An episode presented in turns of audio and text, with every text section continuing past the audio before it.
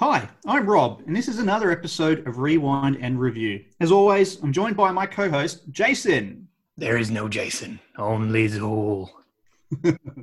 But we are not alone. There was something strange in our neighborhood. So, who did we call? We are once again privileged to be joined by the one and only Luke.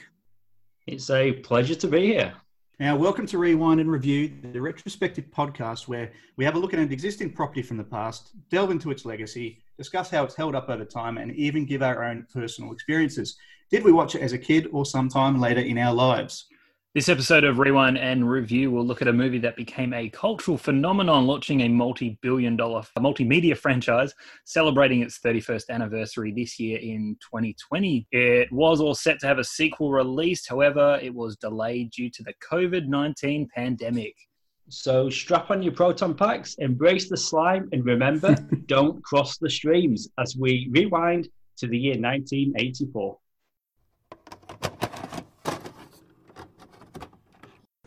Swinging 60s, here I come, baby, yeah! Go back to then. When? Now. Now. Now. Ooh, ah, that's how it always starts. There's definitely a very slim chance we'll survive.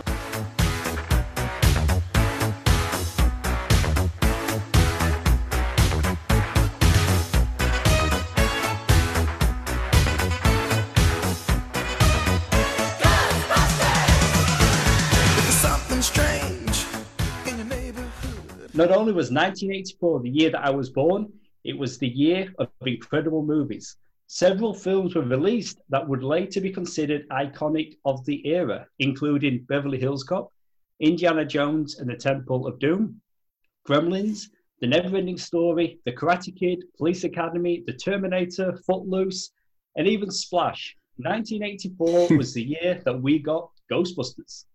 Luke, are you serious about a movie about catching ghosts? Yeah, I'm always serious. All right, directed by Ivan Reitman um, and written by Dan Aykroyd and Harold Ramis, uh, Ghostbusters is a supernatural comedy film about a trio of eccentric parapsychologists who start a ghost catching business in New York City. Released in June of uh, 1984, Ghostbusters brought together Bill Murray, Dan Aykroyd, Harold Ramis, Sigourney Weaver, and Rick Moranis, and also features Annie Potts, William Atherton, and Ernie Hudson in supporting roles be warned if you haven't seen Ghostbusters or any potential Ghostbusters material uh, yet, but you want to do that, uh, go watch it all first before listening to this episode because we will be talking spoilers. After the members of a team of scientists, Peter Venkman, played by Bill Murray, Ray Stantz, played by Dan Aykroyd, and Egon Spengler, played by Harold Ramis, lose their cushy positions at a university in New York City, they decide to set up shop in an old firehouse and become Ghostbusters to wage a high tech battle with the supernatural for money. Their possessed former client, Dana Barrett, played by Sigourney Weaver, and her love smitten neighbor, Louis Tully, played by Rick Moranis, are up to something. Faced against the ancient shape shifting demon Gozer the Destructor, the Ghostbusters stumble upon a gateway to another dimension, a doorway that will release evil upon the city. Yes, uh, joined by their newest recruit, Winston Zeddemore, uh, which is played by Ernie Hudson. The Ghostbusters must now save New York from complete destruction. All right. So obviously, there's a reason we've brought Luke onto this one, and um, let's let him tell us why he's here. I love it. I absolutely love Ghostbusters to the point where, and I only realized this recently, it is my favorite movie of all time. There's other movies that I really enjoy based on other things that I like, whether it's an adaptation from a comic book um, or any other uh, media. But Ghostbusters as a movie, the animated series, just the franchise in general, I have always been a hardcore fan. I don't remember not knowing what Ghostbusters was and just watching it and loving it. As a kid, the scares scare you. You don't get all the jokes because although this movie is PG, not really. I mean, tonally, this is, I mean, we've got a ghost giving Ray a blowjob at one point. It's not always kid friendly, but Ghostbusters, I absolutely love it. There's four of them. Hearing Winston referred to as a supporting character just hurt me a little bit. I know But it I was it. was hard for me to, it. to do put that in the prep, but that's how it's described online. It is all the reference right. material. It's yeah. You know, I Yeah. watched it for God knows how many times now, again the other night, and looking at the cover of my Blu ray, and Ernie Hudson, his name isn't even on there. Mm. I know in that original poster, after the no go sign teaser poster they put out, you just had the original or the first three, should I say. I've seen some posters. Mm. I think um, even Harold Ramis's name is is brought down, and it's just it's got uh, Bill Murray, Dan Aykroyd, and Sigourney Weaver as the big three names. It's uh, Yeah. Yeah. Rick Moranis, his his name gets on there. So he's, but again, like, there's, I get it. Marketing, you know, back then they're going to look at who they can sell this movie on using their names. But yeah, Winston is an actual Ghostbuster. no, he is. You don't see him He on the is. poster. But you know what? In this And I- movie, yeah, he is supporting though, isn't he? And it's not until the second one, and then obviously going forward that he's he is of course Mm. part of the four. But you know, we're you know. I read. oh my god! Sorry, but just one more thing. I um, I read the other day someone referencing the fact that in Ghostbusters 2, uh, Winston doesn't have a mustache. And he doesn't. And I never noticed Oh, until somebody Oh. pointed out online. Yeah, there you go. Anyway, that's Didn't my realize he had a mustache in this movie. That's something to keep out, It keep an eye out for. Jason, what about you? What's your what's your your experience with this movie? So I I I like Ghostbusters. I enjoy the Ghostbusters. um, I would enjoy more Ghostbusters. Um, but you know, as I realized, that I don't have a Ghostbusters shirt. So how strong can my love for this movie be? Um, look, it's still pretty high. Like I'm quite fond of it. Um, and obviously, we'll get into my deeper thoughts. Yeah. Yeah. to me as well. Like it's always. I mean, the Ghostbusters have always existed to me. I've never known a time before them. But, but yeah, it's Mhm. it's. I guess I, I grew up with them, but I guess not being I, I think I missed that craze of, and I, I think you needed to be born in the '80s or, Yeah. or beforehand to experience, I guess, the the intense, the intense craze that that sort of came with it. So I think I missed that boat, but nevertheless, you know, it still exists. It's still there, and um, yeah, I've Yeah. enjoyed it since. But just not as crazy as this other guy that we've brought on. Well, I'm going to upset both of you because I actually have only seen this movie twice now. So I saw it. I've seen it once, um, and that was when I was a bit younger, but I think maybe around about 12 or 13. I think I saw this for the first time, and then I actually hadn't seen it again until we uh, we queued it up for for the episode, and I was like, okay. So I'm just All right. gonna I'm just gonna kick Rob off the, the meeting now, and We've no, heard to- it all. no, no, no. Hey, No, let hey, me keep, listen, let me go. Yeah. Yes. Yes, Luke. Yes, Luke. I, I do listen to this show, and I've got to the point where I'm no longer surprised when I hear that you've either only seen something once, or more so, you've never Uh, seen it before. hey, at least just not being surprised. at least he's seen it once. That, That is true. that's Look, I just choose. I just choose. I just choose to focus on certain movies. That's all, and just keep them on repeat. But um, I have to admit though, I've actually seen uh, the sequel a lot, um, and I've actually seen a bit of the cartoon, and we're going to talk about that in the legacy in a little bit as well. So I, I've actually got more of a connection, I think, that, to the, some of the later stuff than this one. And I, I have to admit, I was pleasantly surprised by the just the, the pure wit and the um, how you know just the, the the dialogue and how many one liners there were and it's and that's what we'll talk a little bit about as well but it was refreshing to watch it very refreshing So hopefully he likes it, I guess.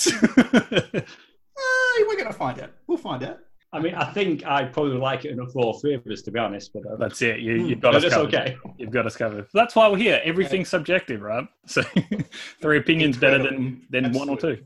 So a bit bit about the movie the budget it's uh, it was made for between 25 to 30 million dollars um, and it actually had a box office of 295.7 almost 296 million dollars You have to bear Um, in mind so- uh, there is an asterisk next to that, though. Um, it did have a What's that mean? re-release the following year, and I think it, it that also includes box office numbers from like multiple screenings and stuff after. Not that it made Oh, that I much more, but you know. I, I, I read the. I think it was.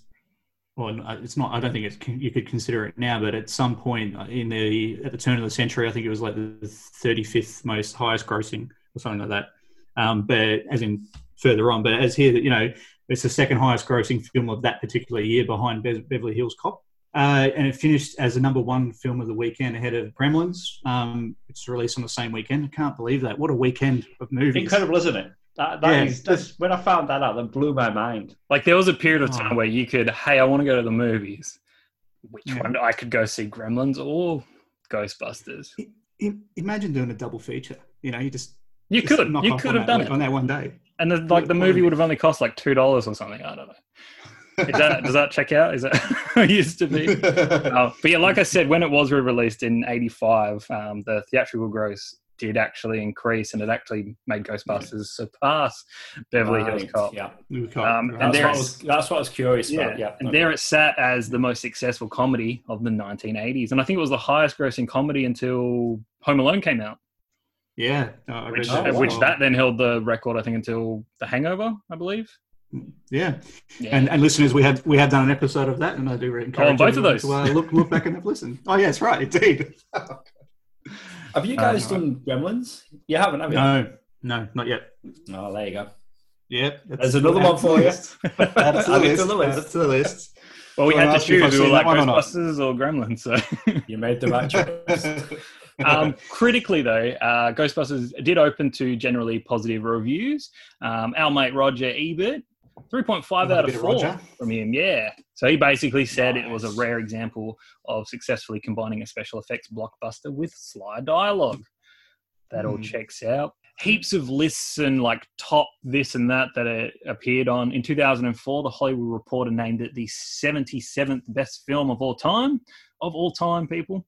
Um, also in 2014, Rolling Stone readers voted uh, Ghostbusters the ninth greatest film of the 1980s. Um, Empire's reader voted list of the 100 greatest movies placed the film at number 86 and currently sitting at 97% on Rotten Tomatoes based on 72 reviews and Metacritic 71 out of 100. It's up. Apparently, apparently people like it. The critics like it. Um, Like if it was Luke's list, obviously it'd be number one. We know that. Yeah, absolutely. Oh, yeah, sure. 110% on Rotten Tomato or something. That's what he'd be giving it. That's what he'd be I mean, I was thinking, like, am I going to say it's my number one comedy? Am I going to say, you know, all these things? I think, no, just period. Just period. Yeah. I'm surprised Look, that I- it I respect you- it. I respect it. I'm surprised that you only realized recently that it was your number one. Like, if, if you were to quiz Oh, me well, about you, yeah. I'd be like, yeah, his favorite movie is Ghostbusters. Yeah, and if I was putting any real thought into it, it's not like it's only because I was going to be doing this and I was just thinking about it. And I've got to be honest, like I, I do love this film. It's why it's number one. But I debated whether or not to rewatch it the other night. I'm glad that I did, but I really didn't need to because I know it inside and out. I How mean, many I might how fall many- short on the quiz later on, but just as I'm watching the movie, like beat for beat, I still enjoy it. But I know Oh. it more than any other movie. Like, I'm not sure if you Mm. watched our Back to the Future trilogy episode, episode 50. I'm sure you have because you're a loyal listener yourself. Um, but you are, you do, you, with the quiz, you are following a 10 out of 10. our Oh, first. really?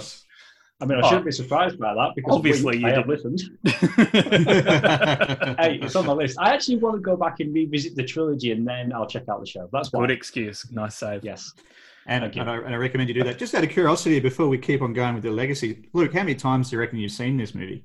Just out of Oh, curiosity. hundreds. Yeah, no, hundreds. Hundreds? Like hundreds. And it, it's a movie that I've owned on VHS, DVD, Blu-ray, like Mm. whatever the next thing's going to be. You know, I'll I'll always have a copy of this movie. When I was a kid, this is how much I love Mm. this movie. I, I Mm. borrowed a VHS copy off a mate, and it was pretty banged up to the point where, as I'm watching it, it constantly flickered. Oh, and right. occasionally the picture went upside down. And Wow. I just sat there and I'd watch it. Like I just, I don't- I just. I don't really know how VHS video. works anymore, but uh, yeah, like Yeah, that. you just put it in. Yeah, but I, I just, yeah, it was a dodgy tape, and not even that could stop me from watching it. So I just, Yeah. over and over, it's a movie I've always watched. But you mentioned, you know, the time that you came to it, which is important for like anything. And I reckon the movie hitting, which you know, I was born in January '84. You said this came out in June, so it Mm. would have been the real Ghostbusters as a kid. I'd Mm. imagine. I know I had all the Yeah. toys, and then getting the movie. So you had to hit hit it just right, I think, Yeah. which yeah. be you know as big as it is for me. I think to put it in perspective, uh, like Ghostbusters to Luke is Jurassic Park to. I'm going to say me Yeah. because uh, Rob revealed that it's not his favorite movie, so we're not friends anymore. What's yours, Rob? Then okay, so is what, is that your number one film? Of Jurassic Park? course, I would have guessed. I would. I mean, just like you and me, I you would have guessed, but you didn't know. We've been recording for a long time now, Jason. We've never actually officially said it, but yeah. okay, Rob, See, what's not, yours? not that, well, not that, no, I don't want, to, don't want to get bogged down on this, but it, um, I my- see mine mine changes all the time. But I do have a, a pretty solid top five, and so Jurassic Park will sit up there for a little bit, but then I'll get reminded when I have a reviewing of a few other things. But we'll we'll, we'll leave that to another time. Let's go. Howard. Let's get. Ben Sitter. well, so, something that you're definitely going to cut out of this is I I don't want to commit to anything on the. Oh, come on. no, all right. Let's get back into this. Um, the awards. So it's nominated for a few awards. Um, Academy Awards. It was nominated for the Best Original Song, um, Ghostbusters by Ray Parker Jr., um, and also nominated for Best Visual Effects. Uh, Golden Globe nominated for Best Motion Picture um, in a musical or comedy category. Nominated for Best Actor. And nominated for Best Original Song. Um, and then there was some Ba- BAFTA uh, nominations, Saturn Award nominations. Um, BAFTA it actually won uh, Best Original Song, um, and Saturn Awards it won Best Fantasy Film. So you know we got we got some pretty pretty high critic praise, and obviously the uh, the big wigs liked it as well. I guess I think everybody knows it's a household name. We're, we're all aware of it, but it did spawn a pretty substantial franchise in both film and TV, um, and then beyond that as well. The film led to uh, franchise licensed action figures, novelizations, and other original Ghostbusters themed products. I think we've all seen bits and pieces. Um, and after its initial success, they released original material in, in other fields such as comic books, video games, television, uh, and several theme park attractions as well. With the films, obviously we had this one released in '84, as, as we discussed, uh, directed by Ivan Reitman, uh, written by Dan Aykroyd and Harold Ramis. Same team came back. Ghostbusters 2 in '89, so Reitman again directing, um, and Aykroyd and Ramis doing the uh, the screenplay and all that. Yeah. Flash forward, and we must talk about Ghostbusters. Answer the call. If that is its official name, I still don't know. It is now. After the fact, they they retconned the name, so it's Yeah. now Ghostbusters Answer the Call. So this In was 2016. It came out. Yes, this was a, I guess, like a reboot type attempt, quasi kind of sequel, because it was kind of set in the same universe, but not really. It was, no, it- it's completely different. No, yeah, completely different universe. that's not what the it's marketing completely told us, was it?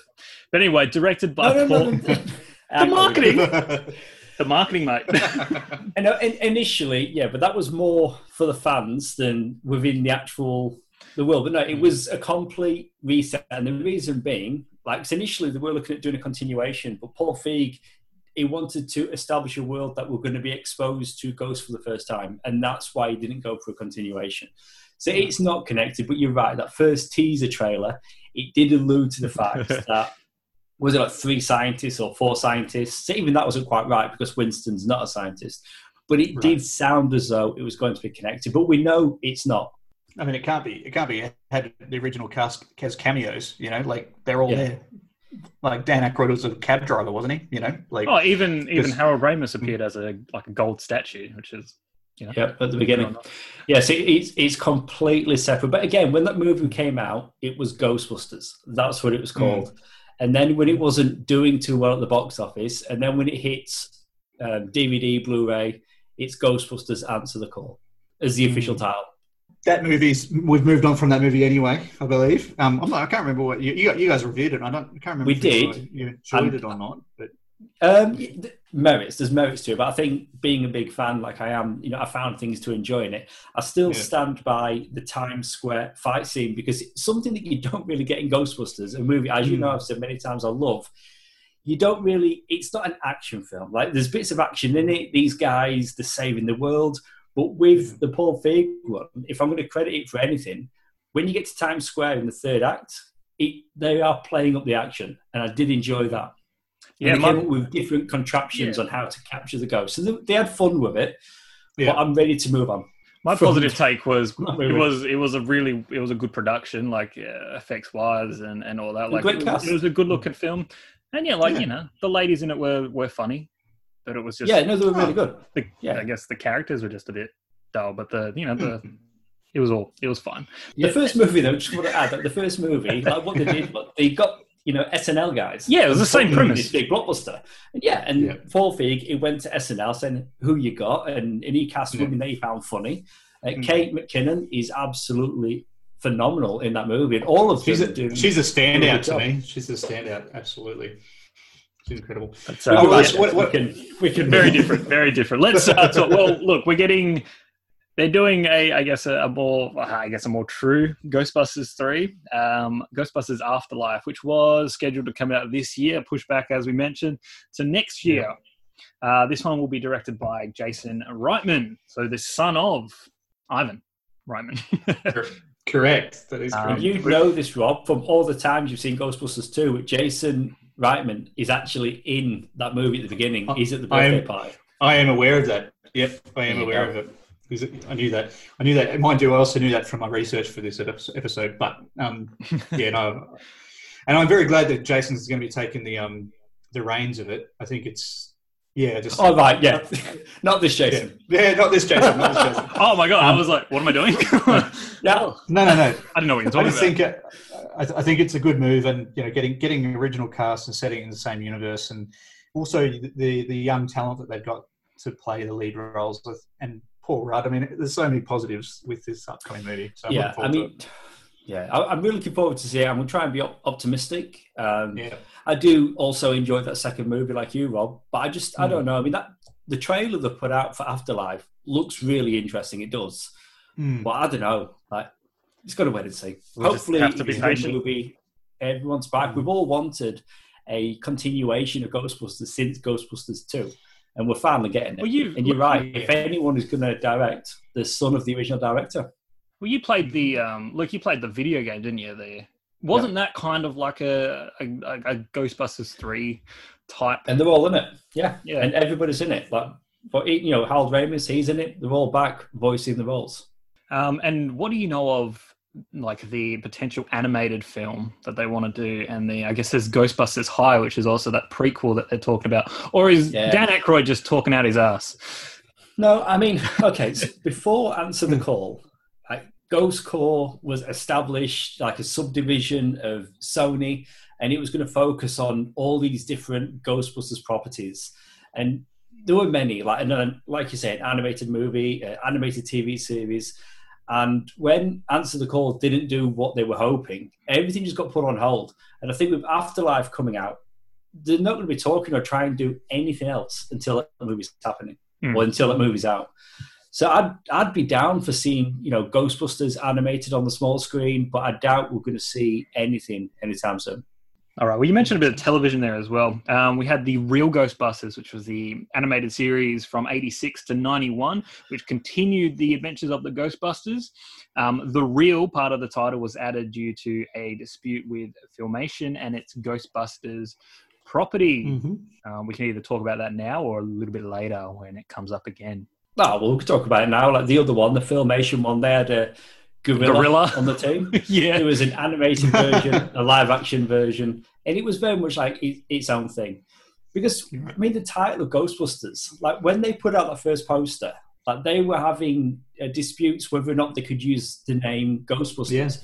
Originally, it was going to be Ghost Smashers, and then they played around with different uh, Like versions Ghost of the titles. Breakers and Yes, but I think Ghost Smashers was the main one. But then they were Hmm. looking at putting the movie out, and it's like we need to advertise it. So the No Ghost logo, which is so famous and, and a, and a great design, that's all they could put up on the marquee Hmm. or on you know on the in the cinemas. Just that. Well, what a sign. And teaser! then- What a, I think it, I think it I probably know, but Oh, yeah. then helped. later they got the all clear. Oh, we can now call it Ghostbusters. Hmm. And then So I think- yeah, So I think they, they purchased the rights off Universal, didn't they, for five hundred million dollars? I think wasn't it, and one percent Wow. of the, the um. I think it was. 1% I think it was the five hundred Five. Yeah, what I say? Five hundred million? No, Yeah, 'cause five hundred that's a thousand. Yeah, so. Yeah, And then yeah, the, the real Ghostbusters. You know, so even then they had to call it something different on TV because it was different from the other Ghostbusters TV series. But then the Yeah. likeness of the characters, even though Dan Aykroyd lives and breathes Ghostbusters, Mm. the animated series couldn't use the likenesses of any of the actors. That's why they look so different. It's all just different. Um, we then had in '97 we had Extreme Ghostbusters, which was another animated series. Uh, this one featured a new team of younger Ghostbusters: Kylie Griffin, Eduardo Rivera, Garrett Miller, and Roland Jackson. Wasn't this really one enjoyed that. Crazy kind of? Hmm. They all had crazy hair and stuff, didn't they? They were- It was the nineties. So everything everything was more extreme. I mean, it's in the title of the show. But I like the fact it's a continuation. Egon is older, he's got a ponytail, and he's leading this um, this young team. I think the breakout character is Kylie Griffin. Like she's still in the comics today. Like they're still publishing monthly Ghostbusters comics at IDW, and she's a prominent character there. Oh. Um, Ghostbusters Ecto Force, which is supposedly meant to be a new animated series, right? Believe it when I see Um, it. so we've got no date, we've got nothing else. All we know is that it's supposed to be set in the year 2050, so maybe they'll release it then. Who knows? Follows a new team again of Ghostbusters who capture ghosts from around the world, so they'll be globetrotting. But yeah, like Luke said, believe it when we see it. We'll- And Yeah. Globetrotting, I mean, that's what Ghostbusters initially was going to be. Then they had to limit it to New York because the movie mm. was too big. Not only would like multiple teams of Ghostbusters be traveling the world, they'd also be tracking ghosts through time and space. That was the original concept by Dan Aykroyd. And then Ivan Reitman was going to direct, and he's like, Yeah. we can't we cannot do this like this this movie is way too expensive and they brought Yeah. harold ramis on board just to rein him in a little bit and then Yeah, he that's gave us right. the movie that we've that we've got which I'm thankful for, to be honest, because I did. I was reading a little bit about that original pitch, and I'm like, I mean, yeah, ambitious, but also that's not. Yeah, it didn't tickle. It, I mean, of course, we don't see a fully realized version of that, so we don't really know what it would have been like. But the the, the more grounded version that we've got, Yeah, I yeah. think, just It'd have been- serves, serves a purpose. Oh, it would have been bonkers. It would have been yeah it'd been too, too crazy high sci-fi. concept. i mean yeah, you Yeah. what you know what New, you know what new york looks like so when you're watching ghostbusters oh look they're in new york so like it's more Yeah. relatable and then when it's yeah so it, it works better when there's like these supernatural things going on when it's just a street Yeah. in new york but if all I, it's yeah. all I can picture is like a Star Wars with like instead of lightsabers, they've got proton packs. yeah. Star Wars meets Doctor Who. I mean, maybe that's what it was going to be. Yeah. Well, I'm glad it didn't work out that way. As, as we're talking about this, it's very clear that this film and its franchise does have quite a lot of um, like a, it, it captures the zeitgeist and has done for quite a while and has quite a long legacy. It's considered one of the first blockbusters um, and it's credited, credited with refining the term to effectively create a new genre that mix comedy, um, mix comedy and science fiction, horror, and thrills. Like the basic premise and the or the genre has been thematically re- uh, replicated in films. You know, we get things like Men in Black from '97, Evolution in 2001, um, The Watch, Yeah. R.I.P.D., even Pixels in 2015, um, that Adam Sandler film where he fights the video game things. You get these people, and there's some sort of it would be aliens, monsters, ghosts, whatever, and they've got Mm. some sort of ability to take them down, some sort of organization or or team. Yeah. With that, though, I think the approach to the special effects, like there's many um, behind the scenes features and interviews with the guys on the effects team. It's like their approach wasn't, hey, look, we're doing like supernatural or ghost effects for a comedy. We're doing it for a serious film. That was the approach with the score, the approach with the effects. So I mentioned as a kid at times, it's quite scary. Dana Barrett on the chair and the arms. Hmm. And there's so many, you know, moments like that. It's because they weren't doing the effects to match a comedy. And that's what you're talking about, it's like blending the two, and it works perfectly. So I can see why other movies have gone to replicate it successfully with Men in Black. But there's some movies in that list that aren't the best. I mean, I've, I've got to call out R.I.P.D. I had high hopes for that. Not It just was no good. Just no good. Put it, Oh, put it I in the mean, bin. Ryan Reynolds. I mean, yeah, it's going to be fun. No. It's Not not. gonna, not gonna lie, that's on my Blu-ray shelf unopened. So Have you seen I have yet to see that, but I've seen everything else on that list. Um, Okay. uh, Evolution's actually my favorite if you're talking that formula, and that's also I mean, Dan come Aykroyd on. So yeah, It, well, it is the Ghostbusters formula from the director of Ghostbusters, Ivan Reitman. I mean, instead Oh, of the no yeah, ghost logo, you've got the Yeah. smiley face with three Yeah. eyes, as you say. And instead of the Ecto One, we've got a fire truck. Instead of the proton packs, we've got head and shoulders. I mean, Like, yeah, that's so the strongest one. I think that's the strongest Ghostbusters. Instead of Eddie Hudson, they've got Seann William Scott. Why not? yeah. oh, that's it's all the same. Um, the Ghostbusters, though, it was the first comedy film to employ expensive special effects because it was pretty much studio suicide to do so. Comedies didn't really make money, not Yeah. to to this level. This was a great year, though. I mean, '84. I mean, I think it had been unprecedented. Like I ran, up, I reeled off all the movies that came out that year, and what a Mhm. year '84 had. I mean, Beverly Hills Cop. Yeah. It was a huge year for comedies, but you're right. Until that point, Yeah. not really. Um, so In 2015, the United States Library of Congress selected the film for preservation in the national film registry, find, finding it culturally, historically, um, or aesthetically significant, which I agree with. It's not the first one of the one uh, films that we've reviewed that has also met that milestone. Um, Dana Barrett's apartment building has been known as the Ghostbusters building. So lots of tourists and film fans and stuff gather in the real location in New York and take photos and all that and go, oh, nice building. That's the where the stuff Hmm. happened, where they crossed the streams, all of that. Um, uh, the Hook and Ladder Firehouse has also become a real world New York City tourist attraction. Um, and it's actually a working uh, fire station, I believe. Ghostbusters by Ray Parker Jr. was a hit, spawning the catchphrases "Who you gonna call Ghostbusters?" and "I ain't afraid of no ghost." It's a great song. Although I do like the Run DMC song from Ghostbusters 2. That's that's a good one as well. And I've always been disappointed to find that it's not on their greatest hits. they did not choose to include that song. It's a great one. I think I think it's a great song, and, and you're right. It's I mean, it, it, it's a household song. Everybody knows it. Everyone knows the catchphrases that come along with it as well. Um, in 1984, um, as you would expect for Halloween, um, it was just dominated by kids wearing Ghostbusters out, um, outfits, um, as seen in was it their most recent Stranger Things? Uh, season season two. two or three? Season two. Was it two? Yeah, it was two. Season two. Yeah. But you saw them, you know, they were dressing and they were very much taken by it. That show actually is fantastic for all those nostalgia nods as well.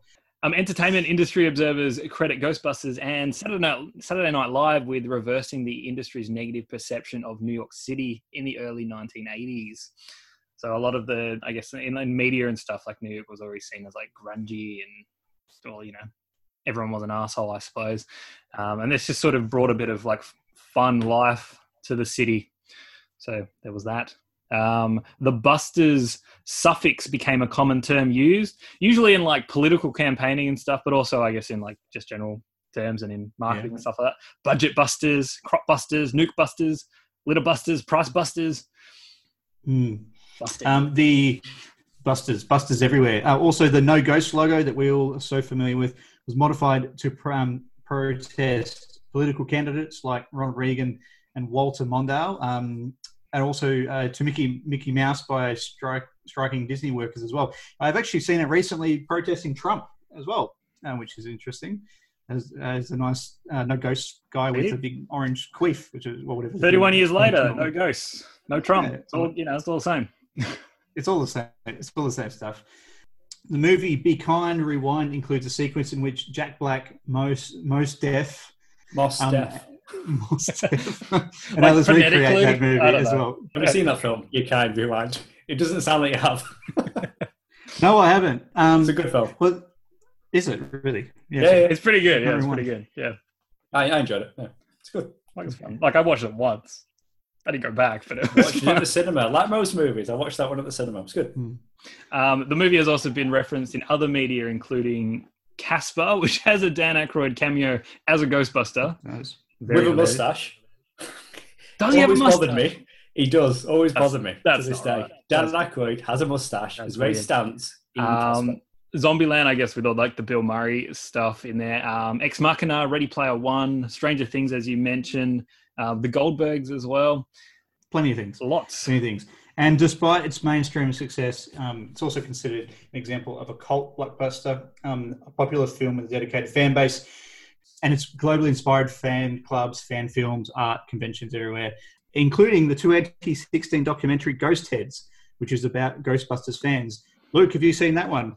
Oh, of course. Yeah, that was released here in Australia on Netflix. I think worldwide, actually, got a, a worldwide distribution on there. But they released it on the exact same day as the Paul Feig Ghostbusters movie. So that was a fun day. All right. I got to watch the documentary in the afternoon, the movie in the evening. One was Right. better than the other. you decide which. Wow. It is a great documentary, though. But it is, it is it's about more about the fandom than the film. though. Well, that's what I mean. I guess That's when we great. talk legacy and stuff, that's I think the the fans is the it's it's like a big part of Ghostbusters' legacy, and I guess the fact that its legacy has lived on for so long. But then you've got fans like, all over the world, and they've got their own groups. Like here in Western Australia, like you can look them up on social media. We have the WA Ghostbusters. they go to Mm. events, like they go to children's hospitals, they go to collectors' fairs. They've got the card done up, not quite like the Ecto One, but they've got the stickers on there, and you know they put on the proton packs and have the full costume. So yeah, That's cool. I mean it's, it's a huge thing. Now let's move into something else. Let's move into a bit of a history and um, around the production of the movie. Um, so this movie was inspired by Dan Aykroyd's fascination with his belief in the paranormal, and he began. Aykroyd began writing the script um, and actually intended to star in it himself alongside Eddie Murphy and also his fellow uh, SNL um, alumnus uh, John Belushi. But unfortunately, John Belushi passed away uh, during the the scripting of the movie. So he turned instead to another SNL uh, castmate, Bill Murray, uh, and he agreed to join the project. Um, and there were a few conditions on that one as well. He actually, I don't have it in front of me, but he, part of negotiations, he required that the studio take on another uh, another role. They had to do a reboot of the movie, and they said yes. Um, Oh, really? So I'm not sure. Yeah. No, which movie? Yeah, Um, Razor's Edge. so that's the Yeah, name. that's- Razor's that- Edge. that's- that was the right. movie. Yeah. That's right. Yeah, and it was made in the um the the 30s or 40s, I think. Yeah, the, the studio agreed to to make it, which is amazing. Aykroyd's original script, I think we talked a little bit about this. It was actually a lot more serious than um than what we ended up with, and changed a little bit. Although it still did have uh, the Ghostbusters logo and the Marshmallow Man, but as we discussed, the protagonist would travel through time and space and do a whole bunch of stuff, combating a host of demonic and supernatural threats. Yeah, they just deemed it too impractical from a financial point of view, so they rewrote it, um, and they they brought um, Howard Ramis in to rewrite that script um, and based it in New York. That was all thanks to director Ivan Reitman. So he, he got the, the two together. He was like, let's bring in Harold Ramis. Obviously, had worked previously with him. Um, he was involved with getting Bill Murray on board as well, even though Yeah. they weren't really sure if they had him or not. Bit of a- That's Bill Murray though. It's just That's just how he does it. Yeah. It's how he Yeah. works. But he yeah, rocked like up he's very first day. He was there. mysterious to this day. You mentioned Eddie Murphy. Back when he was going to be part of the movie, Winston had a much bigger role. You know, we'd later got, of course, Ernie Hudson. And John Belushi was the Peter Venkman character. Unfortunately, you know, he had an accidental overdose. They mm. reworked it slightly, but they wanted to keep the spirit of Belushi in the movie. And that's where Slimer comes in more based on his character from Animal House, but that essentially is Belushi in the movie. And Harold Ramis wasn't originally going to be acting in the film. He was Yeah. brought on to help with the script, but what they found that they were seeing different people for the role. The dialogue that was going to be coming out of Egon's mouth, they're like, it has to be you. Like this Mm. character is you. Like you're the perfect person. And then yeah, because we'd seen Ramis and Murray together previously in Stripes a couple of years earlier, so they had known each other. What a different movie would have we would have gotten though. if- I just can't. e- I can't even yeah. imagine Murphy in it. You know, I just can't. Yeah. I mean, I think No, he I made the right choice for himself. Like you know, he did Beverly Hills Cop instead, Oh, that's which it. that in itself was a Stallone movie. that Eddie Murphy came in at the last minute and took Yeah. over.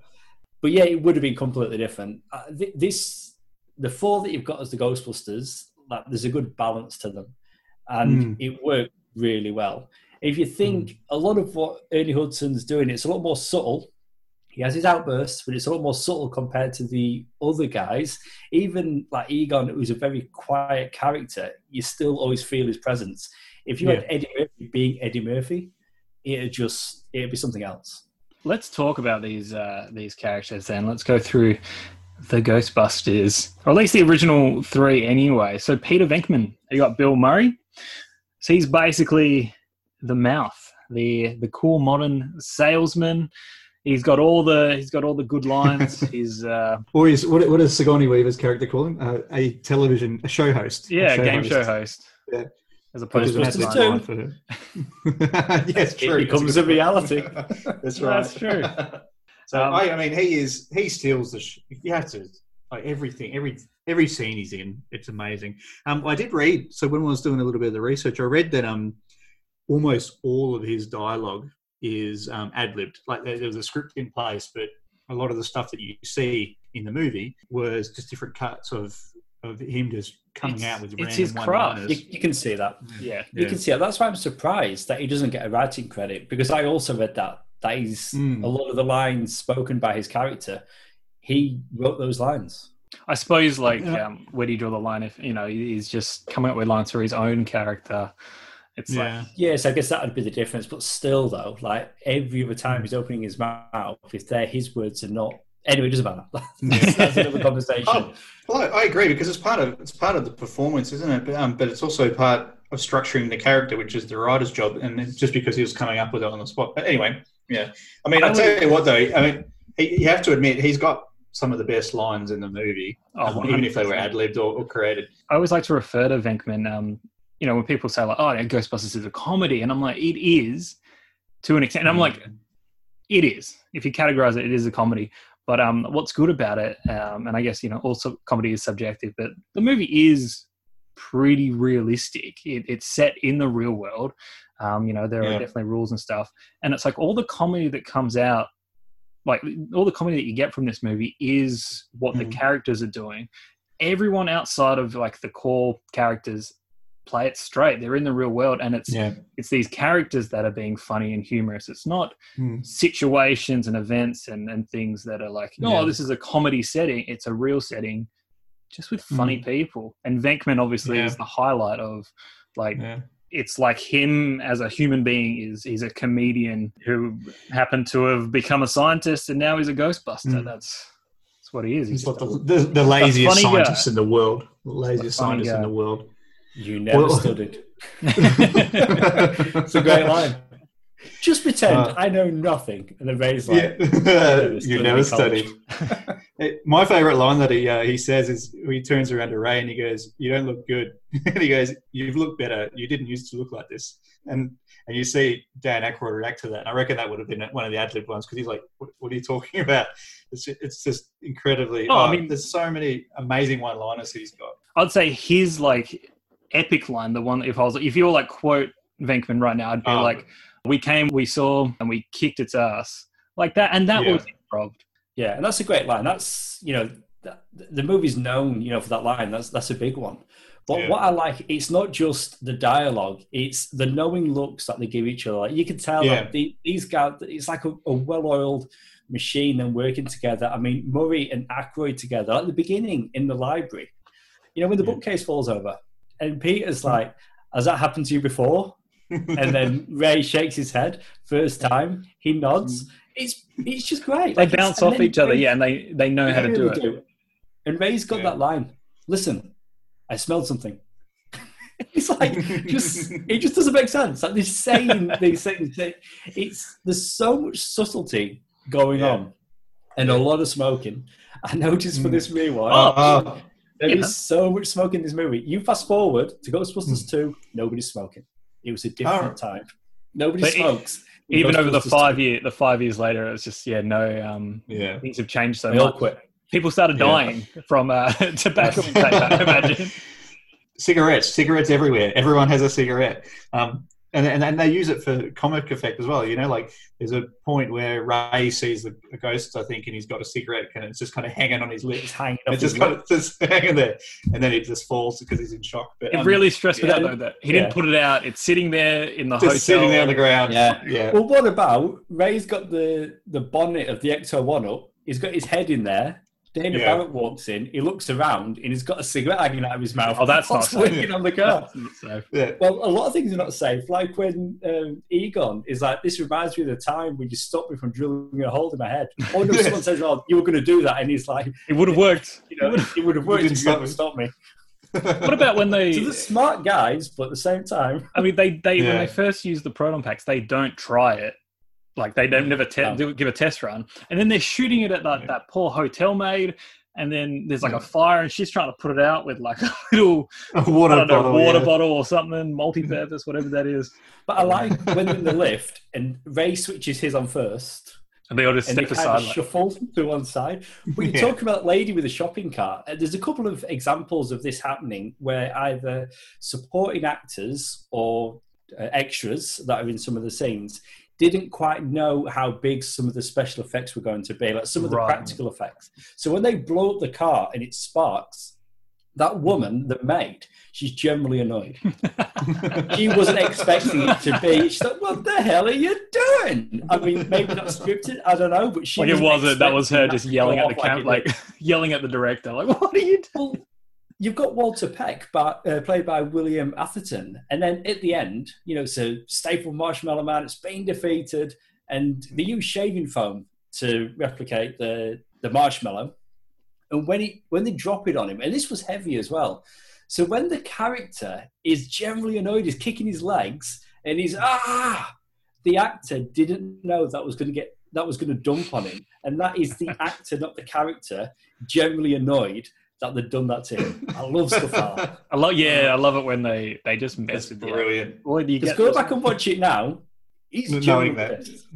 Yeah. We started talking a little bit about Ray, portrayed by Dan Aykroyd. I, I mean, I know we were talking about the, the writing and you know all of the ad libbing, but like he he's known as the heart. I guess the heart of it. He's honest. He's um he's very enthusiastic. I, I don't know. He, he's he, the heart is the right way to ex- describe his character. Like he's he's there keeping the team together. He's the most interested Yeah. in the work, kind of thing as well. I just I like everything about him. I think I think he's, He's just- probably he's- my favourite uh, Yeah, out he's- of all of them. To be honest. He's very endearing. There's he's got a real gullible side, and he's just he's really happy. They go to the firehouse. It's all run down. He's excited. We should sleep here tonight. He gets a fi- he gets the Ecto One, the old ambulance, and he's Yeah. basically listing all the things that he needs to repair on it. And what he's describing there is a new car. They need Yeah. a new car because this is done. But I love the fact that yes, Ray is referred to as the heart of the Ghostbusters, but so is Dan Aykroyd. So, like Yeah. in the movie and in real life, the guy is the heart of this franchise. I love that. Yeah. Yeah, it's yeah, continuing on into to today. There's he's got a really good line. Um, they, they they're seen as as slackers a little bit, but e- even though you know that you've you've definitely got Venkman who's the worst out of them all. But Ray does actually say he's got the line where he goes he goes I've worked in the private sector. They expect results, and it's just when the two of them are, are sitting Yeah, yeah. at the front of the library Right. drinking drinking whiskey or whatever it is, and you just hear that, and you're like, um, obviously he. He's a smart man and he's an accomplished man, but he, he's also like, no, he's got his cushy job and now he's going to have to get do something else. That's right. He's comfortable. Um, Yeah. But you, you know, look, you're, you're right. Like he is, he's sort of a, a bit naive and gullible. You know, like he does kind of get almost bullied into remortgaging selling his- house. yeah, selling like, the house or remortgaging. Yeah, It's like my uh, parents left me that house. I grew up in that house, but he just but he does it anyway. it's going to cost He's him like uh, 95 grand to just from the on the interest alone over the next 10 years. or Eagles- something like Eagle, Egon, even he's crunching the numbers for him, showing him how bad of a deal he really got. Like, did he even haggle with him? But it's like, Well, yeah, speak- you, you you couldn't have Ghostbusters without both Ray and without Dan Aykroyd. Like he's there, and he gets an on well not on screen, but he gets an implied poltergeist blowjob. I mean, Well, I mean, you don't see it. You don't see it. Oh, I mean, come on. What else is happening? His fly goes down. She starts up top. She floats down below, and then he goes cross-eyed. He, but but he's dreaming though, isn't he? He's dreaming. He's dreaming. It doesn't actually He's happen. dreaming. So- and then Doesn't it cuts to Is he he's dreaming? asleep and he Roll rolls. out. He's dreaming. Yeah, Yeah, he's dreaming, yeah. It's not So- actually happening. Are we sure? Because he I'd ro- say- yes. Um, no, yes, no. That, no Okay. Yeah, I think even in this movie, you couldn't actually have it happen. Even though we see it happen, I've always taken that as a dream sequence. Like he's Yeah. dreaming. I feel like I never really I gave it that much thought. I just it. He's definitely dreaming because he rolls right out of bed straight afterwards, like uh, Yeah. as in yeah, as, as it's all unfolding. And if he wasn't So- dreaming, it's good that no one else woke up because he wants to see that. yeah. What are you doing, Ray? That's a that's a different movie, eh? That's something. Let's talk. Let's talk All right. Egon Spengler, uh, yeah. Harold Ramis, R.I.P. the legend. Yeah, yeah. I remember that was everywhere. You know, when they announced that you know it passed, and yeah, that was that was a hard one because it, it's it's weird, isn't it? Because there's something about you've got family members and then celebrity, but you see people like you know come and go in movies and whatnot. But when it's something that that played such a big part in your life and that character, and then when I heard you passed, yeah, that was that was. That was an odd Mm. time it really stayed with me. And it, I was genuinely Yeah. quite surprised how affected I was by someone that I'd never met. For for me, I was hanging out because there was talk, you know, throughout the, the years. There's always been talk of you know reunion movie and can we get Ghostbusters three off the ground and uh, and then he passes and then it's like, well, that that's gone. That that idea is gone. And then travel through to, to to today, and it's like, no, hang on, we're about to get one where they're all coming back, but he's not going to be part of it, and it's. Uh, Yeah, I mean, Right. they found a way. Like we, we do know Yeah. from that trailer that his like descendants or family members are Uh, going to be in that movie. So they found a Yeah. way to include his the legacy of his character. Um, so him, him as a character as well, he's seen as the brains, he's intelligent, factual, and emotionalist. A little bit of trivia that I found out um, with some of my research was that Harold Ramis actually tried his best not to smile while in character. So he wanted that character to not have. He still finds humor, I think, but I think he's just so straight, straight edged. One of my favorite interactions between the characters is when uh, Bill Murray hands Harold Ramis a crunch bar. And A gives it to him. It's, is it, no, no, it's a, it's crunch No, bar. No, it's a So Twinkie. I thought it was a bar. Anyway, Ghostbusters, Twinkies go hand in hand. because he, go, he goes, well, yeah, Bill Murray says, um, I take back what I said about you. You've earned this, and gives it to him. But then Ray's like, all knowing and smiling, and it, yeah. Yeah. and it's just that thing is again like Ray and Egon very intelligent, but you've got this naive naive side in Ray, but then you've got almost this mm. like this being rewarded by a treat, like a dog being given a biscuit. Is how I've always seen Egon getting that Twinkie from Ray or from It's Peter. so, it's so condescending. it's so good. But it goes So- along with so it. But it's good. Twinkies play a big part later on when they're talking about, you know, that's a big Twinkie. You know, the analogy. That's right. I went to the right. US when I was 16, And had a and first opportunity, I bought a Twinkie. That's the first Yeah. thing you did. That was buy a Twinkie. One of. Okay. One of. because, Well- like, you know, because in the UK, you can't get Twinkies. Maybe you can now, but back then you couldn't. So I've, like, grown up watching Twinkies in this movie. And then all Yeah, of a right. sudden I had one. And you know what? It was okay. It was alright. It was okay.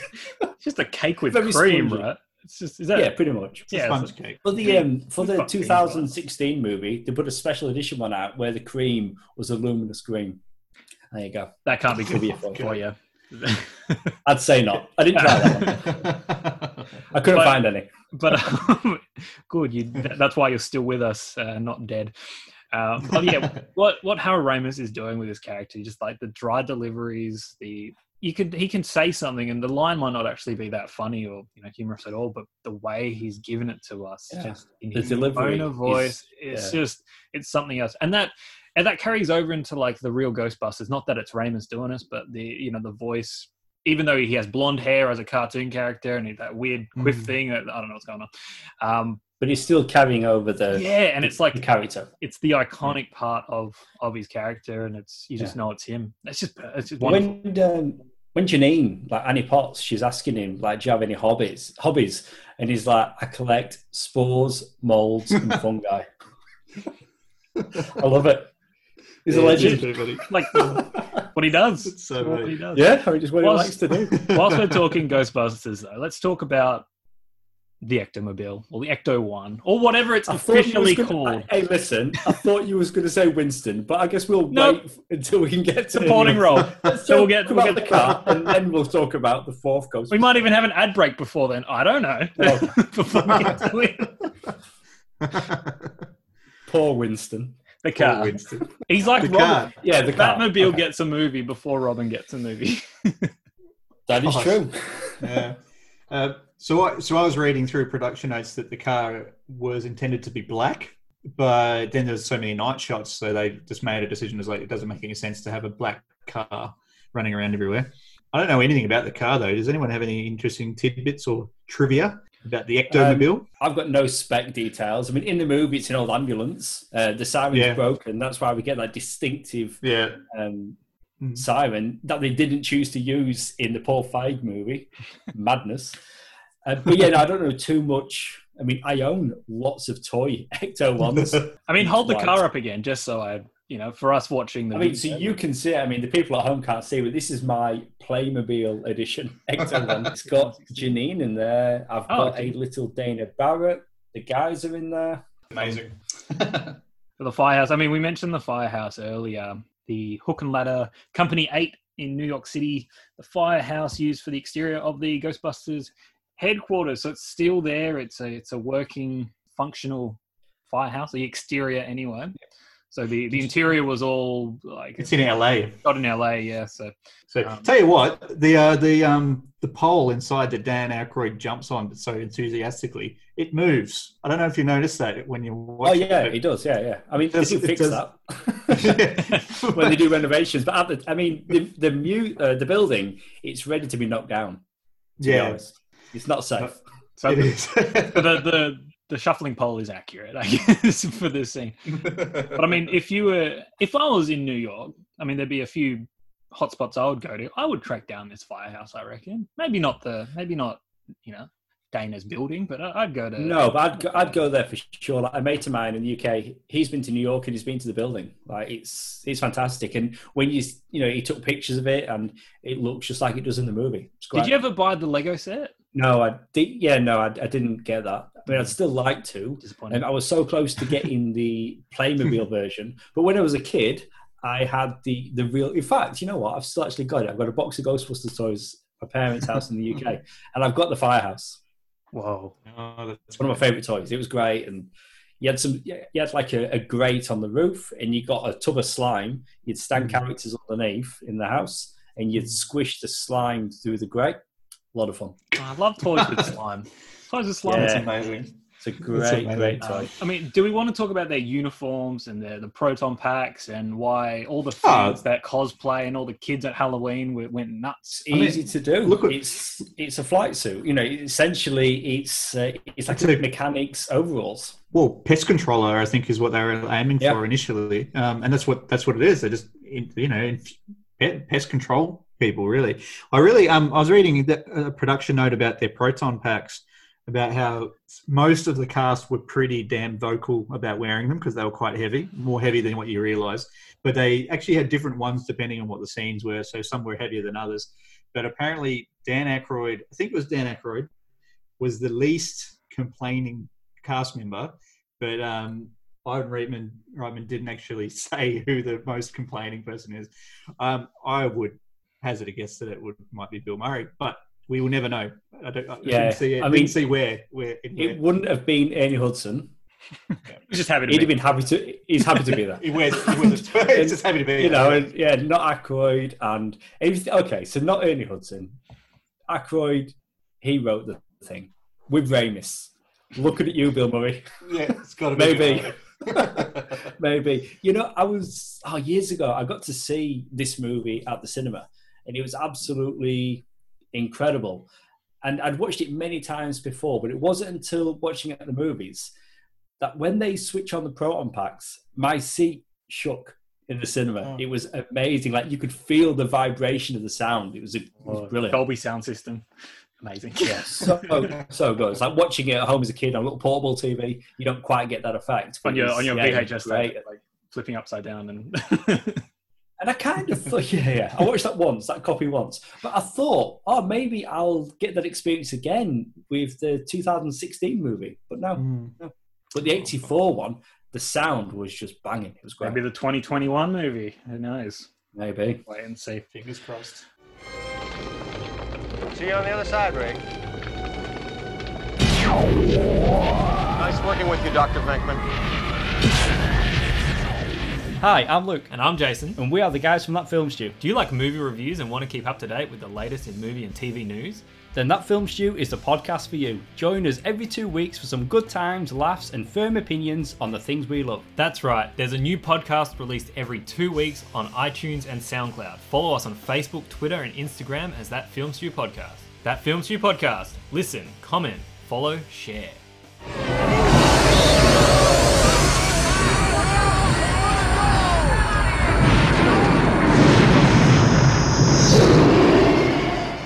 Let's. I think. I think it's been enough time. We pushed them back enough. We're on page 84 of the script already. Um, Winston Zeddemore. We haven't got time. Moving on. All right, Janine. hey, No, I- no, no, no, no, no. I put him in front of Janine. I think that's. Of course. I mean. Winston is the everyman. He's the entry point because we've been introduced to the scientist to begin with, but he's us. He's experiencing this um, for the for the first time, and Yeah. yeah, he, he plays it He plays it brilliantly, and he has got some fantastic lines. And not only that, he gets the last line in the whole movie, He does. which I think is pretty con- incredible, considering he's left out most times. But he gets the last line in the movie. But one of my favourite lines is when he's in the mayor's office and everyone's there, Yeah. and he's like, "Listen." I want to be with these guys for a couple of weeks, but I've seen shit that'll turn you white. And everyone's just so shocked. It's a great line. It's a great delivery.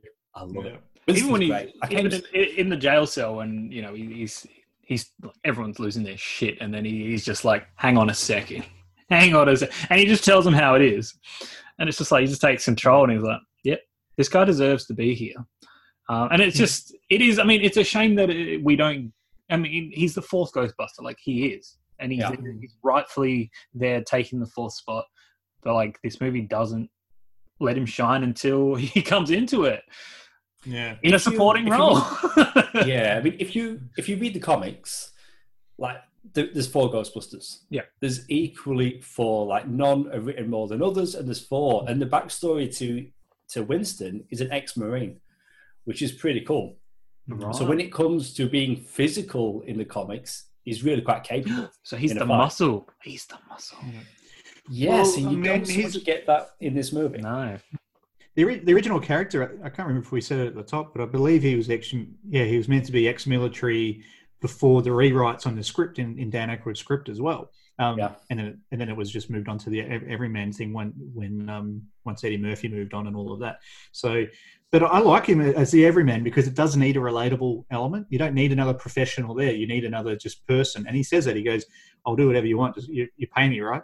So As long as it- the paycheck. he's got a line in there, um, and I don't have the number in front of me, but he mentions about wages. I think he says something about it's this isn't worth the eleven thousand or whatever it is. Yeah, it's, And if you equate- yeah, that's, that- yeah, that's it. About it's about that. Um, About but if you 11.50, equate yeah. that, yeah, 11, there you go. That's Um, exactly it. But, uh, but um, if you equate that to you know current dollars, he's still that's still only like you know th- 20 20 30,000 dollars or something like Hey, based on inflation.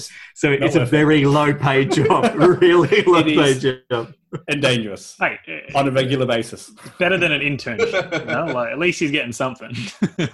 I know, but his, his life's literally on the line. But uh, you know, Maybe they have. but he's fantastic. They've, they've got love good him. He's great in this. Janine Melnitz. I didn't catch her surname when I was watching it. Nah, it's in the credits. It's fine. It's Yeah, I don't. I don't. They don't But- refer to her by a surname, but yeah, Yeah, but so Janine's I don't played by Annie, anyway. um, so Janine's played by Annie Potts. I mean, I liked I liked her character. I can't really really point too much to it. She's intense. She's probably Oh, she's- the, yeah. she- the lowest paid admin that's ever worked ever. Probably. I don't even know if she's being paid. Is she being paid? I'm sure she's being paid. I'm sure. But, um, yeah, she, you know, we're paying you, aren't we? You've got all, all this Yeah. expensive equipment.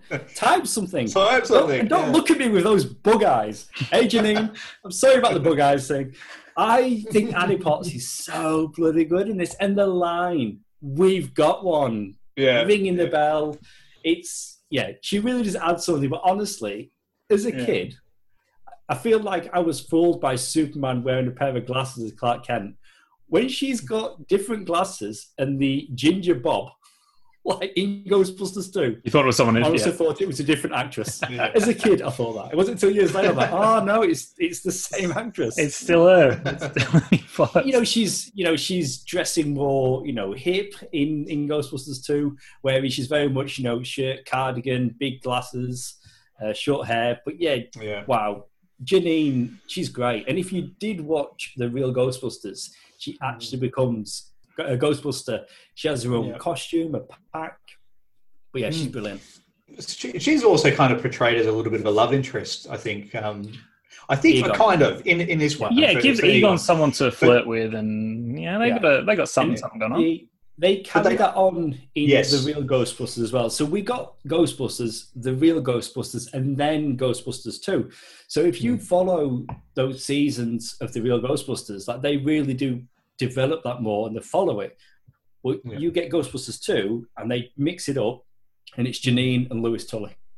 So they Yeah. change it completely. No Egon. Yeah. Every time she's there, it's like it's intense and it's crazy and it's she's full on and I think Doing a bang up job, even when she's Yeah, pissed she makes off. it work. just like Ghostbusters. What do you want?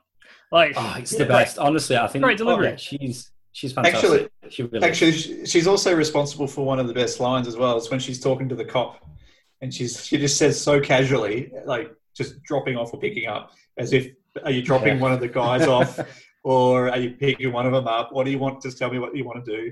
It's just and it's so casual, but it's so perfect. Who, who else do we got? So we've got um, oh, of course, we've got Sigourney Weaver. So Dana Barrett, love interest for Venkman, which is pretty established, pretty much straight up as soon as they meet. Um, Oh, but she's more than she's that. Sigourney. No, no, no, no. But uh, yeah, it is definitely. But um, her, I, I can't, can never fault Sigourney Weaver. I don't think No. I've ever seen her in a bad performance. You know, like, and she's been in such a.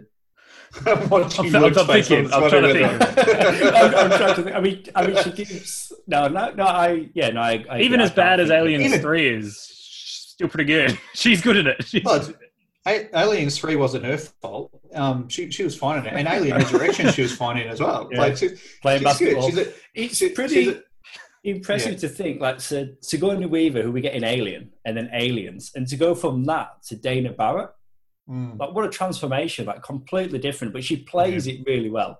And yet, part of her role is to be the love interest, but she's also driving the story. Like she does get possessed, and everything originates in her building from her apartment. So she's pretty Yeah. integral. But Mm. somebody had to have love interest. But she also, you know, she gives as, as good as she takes in a way with the banter between her and um, Bill Murray. Like she, and I, she took the role as well. I was reading in some production notes somewhere that um she wanted to just exercise a little bit more humor with the character because generally her characters are a lot more serious um, prior prior to this. Um, and she does that, you know. She she bounces off off Bill Murray, and they have a little bit of bit of flirty banter, and I think it's it's just a it's a refreshing touch. Uh, ta- Yeah. Sorry, take on a character that you don't generally see Sigourney Weaver get to play at that point, anyway. It's a good point you made there, Rob. Like she's going toe to toe with Bill Murray, and Mm. she's holding her own. Absolutely. Yeah, she's really, really good in this. it was actually apparently it was actually Sigourney Weaver's idea to have her become possessed and you know turn into like the like dog gargoyle thing, Yeah. you know, and, and be possessed by by Zuul, and that whole story element sort of was was put in there upon her suggestion, which was Yeah, It just made me think of one of the lines that Bill Murray says. Uh, it's not, but when he's uh, he's explaining that she turned into a barking, drooling, like dog, basically. But anyway, Yeah. sorry. that nice lady who paid us in advance and turned Yeah, into a Yeah, dog. but I was like, yeah, you said that. She's not in the room. She couldn't defend herself. But anyway, It's just, I mean, telling the truth. It's what happened. it is. She turned into a gargoyle. That's, That's why right. it's funny. Um, but her, her her neighbor Lewis Tully, Yes. great uh, Rick Moranis. I was almost going to say the late Rick Moranis, like just because. no, No, He no, has- no. Where is he? He's brilliant, isn't he? And this fact- role is an example of that. Just Yeah. being. Oh, brilliant. he's so good, isn't he? He's just so good at playing that that character as well. Just that bumbling, weird, you know, over the top. Well, he's an accountant in this, and that kind of fits. yeah, It, it fits the personality it has with, um, you know, like Honey, I Shrunk the Kids and stuff. It's just that weird, eccentric, different kind person. of eccentric in this. But I like the fact that you know he's throwing a party and he decides to Mm. invite clients instead of friends because then it can be a tax write-off. And then as he's introducing people to the party, he's like telling everyone like personal information about everybody. Yeah, who's saving money and a who's great character. who's on Yeah. about- yeah. Yeah, Oh. yeah. It's it's interesting that like the, this role was actually written for John Candy, but he turned it down because he just didn't understand what the what the Well, character was, what the role yeah. was, and Well, John Candy, from memory, he wanted to play the character as German. And Yeah. they didn't want that for the film. That, hey, listen, we're in New York, we're doing a New York story. And then he was making um, choices that they didn't quite agree with. So then John Candy's like, I'm not going to take the job. I'm going to move on to another project. But how about you hire my buddy, Rick Moranis? Like they knew each other mm. from Second City. And yeah, and then Rick Moranis, you know, he is Louis Tully. But if you look at some mm. of the special features, they'll show you storyboard artwork, and it's John Candy in there. Mm. Like they've drawn him in the arts. He, he was, you know, fairly far into the production before Yeah. they switched him out. But I'm glad that we. I mean, I love John Candy. I think he's fantastic. But Oh, Rick absolutely. Moranis, he is so good as Louis Tully. Yeah. Do you want I think, some coffee? yes. Have some. there he goes. Yes, have some. I think um, I think John Candy also wanted to um, he wanted to so yeah not only the German character but he also wanted to have two little Schnauzer dogs as well and Right. it just it just wasn't working the concept wasn't working because there's already a dog element Too many dogs. associated with it and it just it was just conflicting with that kind of statement and yeah just yeah, so there's a few reasons why it was a good choice probably not to follow through with that so I think with his character, it would have been very easy for them to just leave his character in this movie, you know, with the sequel and not bring him back. But I'm glad they did find a mm. way to Yeah. to utilize him. Obviously, they they mm. realized that he was a huge standout in this. Fantastic character. But again, I just want to remind you that Ghostbusters is a PG. Now let's think of what's happening. So before we get to see Gozer, we get Dana Barrett, who's possessed by Zuul the Gatekeeper, Louis Tully, who's possessed by Vinz Clortho, the Keymaster. And what actually needs to happen in this PG movie is them two need to have sex, hmm. which happens on the top of the building. And again, hmm. it's a PG movie, enjoyed by kids worldwide. Yes, but it's Yeah. implied, so it's so good. it's so hmm. good. You- well, this is the ghost with Ray again. Yes, heavily implied. But no, that happens. I mean, we've got a gatekeeper and the key master. Yes. And the male is the key master. So I we mean, need I to think find the keyhole. We need to find the keyhole. Well, there we go. We know, yeah. So I wonder, I wonder if we're going to get a, um, a Rick Moranis cameo in the in the new movie that's coming out. Because I know he hasn't been listed, but he is also he's he's actually going to be performing again in a new Honey I Shrunk the Kids spin-off or, or reboot. So I wonder if we're going to get a because- cameo. Yeah, no, I don't think we are. And he, and he said that we're not. The, the difference being is that, I mean, he's one of many moving parts in Ghostbusters and being a supporting character as well, or, yeah, a supporting actor. Whereas Honey, I Shrunk the Kid, although it's going to follow follow his son, played by Josh Gad, is that's still his franchise. Yeah, he's he going to be passing over the mantle, so it makes more sense for him to come back for Yeah. Shrunk than another Ghostbusters film. I mean, hey, I'd love it if he did. I just, Hmm. I don't think there's enough in it for him to do that. Um, the ghosts. What what do you guys think? What do you think? Looking back on it, and what was your thoughts back in the day and now, kind of thing? Do they hold up? As a kid, as a kid, scary, and today, yeah, they do hold up. I, you, I just love the use of practical effects, but then also the the ghosting effects that they use. But it wasn't until yesterday I got to see the library ghost without the finished effect in the movie, and it's just the you know the masks that the actress wears. Terrifying. Mm, oh, the I, I if if you were to ask me who's this, which is the scariest ghost, I'd say yeah, it's the it's the library ghost. The library. Open- so opening scene, and then when I it's just I don't like it. It's like the, the opening is amazing, and then, then go on, Ray, go on, Ray. Like, I, I got a plan. Get her. It's amazing, and then she goes from being this timid librarian to this big, scary thing, and arms outstretched. You know, I did read mm. today as well that the the design for the library ghost was used again a year later in Fright Night. So they found a, oh. they found a second purpose. oh wow, that that's, effect. that's saving money. that's okay. But yeah, but the effects the effects are fantastic. You know, so when Yeah. when they need to be scary, you've got the librarian ghost. You've got I mentioned earlier, like when the arms are coming out of the chair and grabbing Dana Barrett, Yeah. and she's taken into the into the kitchen to the fridge. But then mm-hmm. later on, when you see the Stay Puft Marshmallow Man, it's always looked ridiculous, Mm. but it's supposed to. So the, the Did you know- balance is great. They get really silly with that. The design on Slimer, so good. I think when they was I mean, when they were designing the most of the ghosts and they were storyboarding them and uh, and all that. I mean, yeah, they were they were making a serious, grounded movie with just you know these fantastical things. But when they were, especially with Slimer, they were going, "This is a cartoon. Like we're we're storyboarding these creatures like a cartoon." So they would, Yeah. you know, just go be more playful and stuff with it. So I guess when you do have the human characters interacting with the ghosts, it is, it's sort of, it's of another world. It's it's of a different dimension Yeah. there. So as Mm. much as they're grounded, obviously they're doing their comedy stuff, but it's very grounded. Mm. But then you've got yeah, these these cartoon ghosts that Mm. Yeah. it's like when you die, you just become a, a weird little creature. Like Thing. I mean, the Well, taxi Blob. driver. yeah, Well, yeah.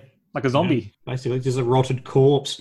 I'll tell you what, you, you mentioned there before, Luke, about the um the practical stuff and then mixed with you know some, some like the ghost ghostly effects and all that. But like that opening library scene where the books are flying around behind her and then um, all the cards are flying out of the uh, the drawers and stuff like that. All those practical things. Yeah, I, I mean, just have to reiterate, uh, practical is just so good. Yeah, No matter books what, really it's is. I mean, so just good. on on string. That's it. Yeah, that's it. Amazing. The books were on a string, and then someone at either side just pulling them across and the, the shop. and the Yeah. what are the, I've, I don't know how a library. What are those cards called? Like um, what are they called? like reference cards. yeah, that's the one. Reference card. Yeah. I'm a millennial. Um, it's just a guy blowing into a straw or a pipe or Yeah. something, and it, that's it. It's a guy on the other side of the wall, just Yeah. blowing, using his Mm. breath. Like that's it's creepy. It's terrifying, Yeah. and they're good shots. That's all. But the it fact that you know, outside of Slimer, which you know it is, you know, played for laughs and it's more cartoony. Like the other ghosts, like it could, this could be just a straight horror movie, and mm-hmm. they're the ghosts. Like you know, if you're watching another horror movie, the librarian would not look out of place. And I've always mm. just loved it. It's yeah, the, I've always just the design of the ghost, the glow, mm. brilliant. The bit, and and I, I had to go back and watch it a couple of times because it's really it's noticeable more on DVD than I think it was back in the day on VHS. But when one of the terror dogs is chasing Lewis Tully, it's in you know it's in his apartment. Lewis leaves, and then the dog jumps out into the hallway. oh, it looks terrible. That's a really dodgy computer effect. Yeah, like, that's Yeah. It's always. I think I missed it on VHS and a smaller screen as well. Yeah. Whereas watching Yeah. it on Blu-ray, big TV, and I scanned it in slow motion just to look at it, and that the colours all different. Oh, that's Yeah. great. Yeah, like he goes You all can- pasty. He goes a bit like sort of Yeah. um, So for ceramic. the looking. most part, the effects like do hold up, and like with the um, the proton packs and the streams, like what they were going for there, they wanted light to resemble rubber, and that's why they're wobbling all over the Yeah, place. right. It's such Oh. a great visual. It's meant Yeah, to be right. rubber light. Yeah, it's great. Mm. No, you're right. The um, like the Gozer dogs or gargoyles, whatever you call them, like they're Terror probably the dogs. worst. They're the worst. Terror dogs, is that what they're called? Terror dogs, yeah. But then that bit where it jumps out, but then you can clearly see when it's a puppet. But I love it. Like it jumps out. Yeah. It's that Oh, I love it when he's a puppet. and It's in the great. hallway, Yeah. and it's, you can Yeah. see that it's kind of sat in a way that it could not move. Like that's meant to be just fixed in place. So it's just kind of like Mm. moving, like it's you know its head's kind of moving, but the body's Mm. fixed in place. But it's a great effect. But it's like the you know, it's not. Would we call like you know when when they jump out of into the hallway? Like, is that CGI or is it like animation? Well, Like, it's what do we stop motion. It's stop motion that's composited into it. Yeah, It's stop Right. motion stuff. Right, Yeah. It's like a miniature, actually- right? Okay. Mm. because there's, Yeah. there's Okay. pretty much Yes. no CGI in this. Like, not really. Like, obviously, they would it's 84, so it's too. You, okay, Too that early. makes sense then, right? Yeah, okay. I mean, But it ILM still was looks like a digital. They didn't work on this one, but Well, yeah, Star Wars. yes, so they, Like, it- they there were might have been computers used to assist, but it, it was nowhere near like when you've when you've got the bit where the Dana Barrett's roof is blown off, like the roof of the building is blown off, and then you kind of like you, the shot is like an aerial shot, and inside you can see some people moving around. You can see the street below, but if you look, everything outside of the top of that roof was a matte painting. So if you look at the street and it lingers on it for quite a while, and you hear the hustle and bustle from the hmm. cars and the people down below, none of the cars are moving because it's a painting. it's a painting. Mm. Wow. It's just a painting. Nothing's moving.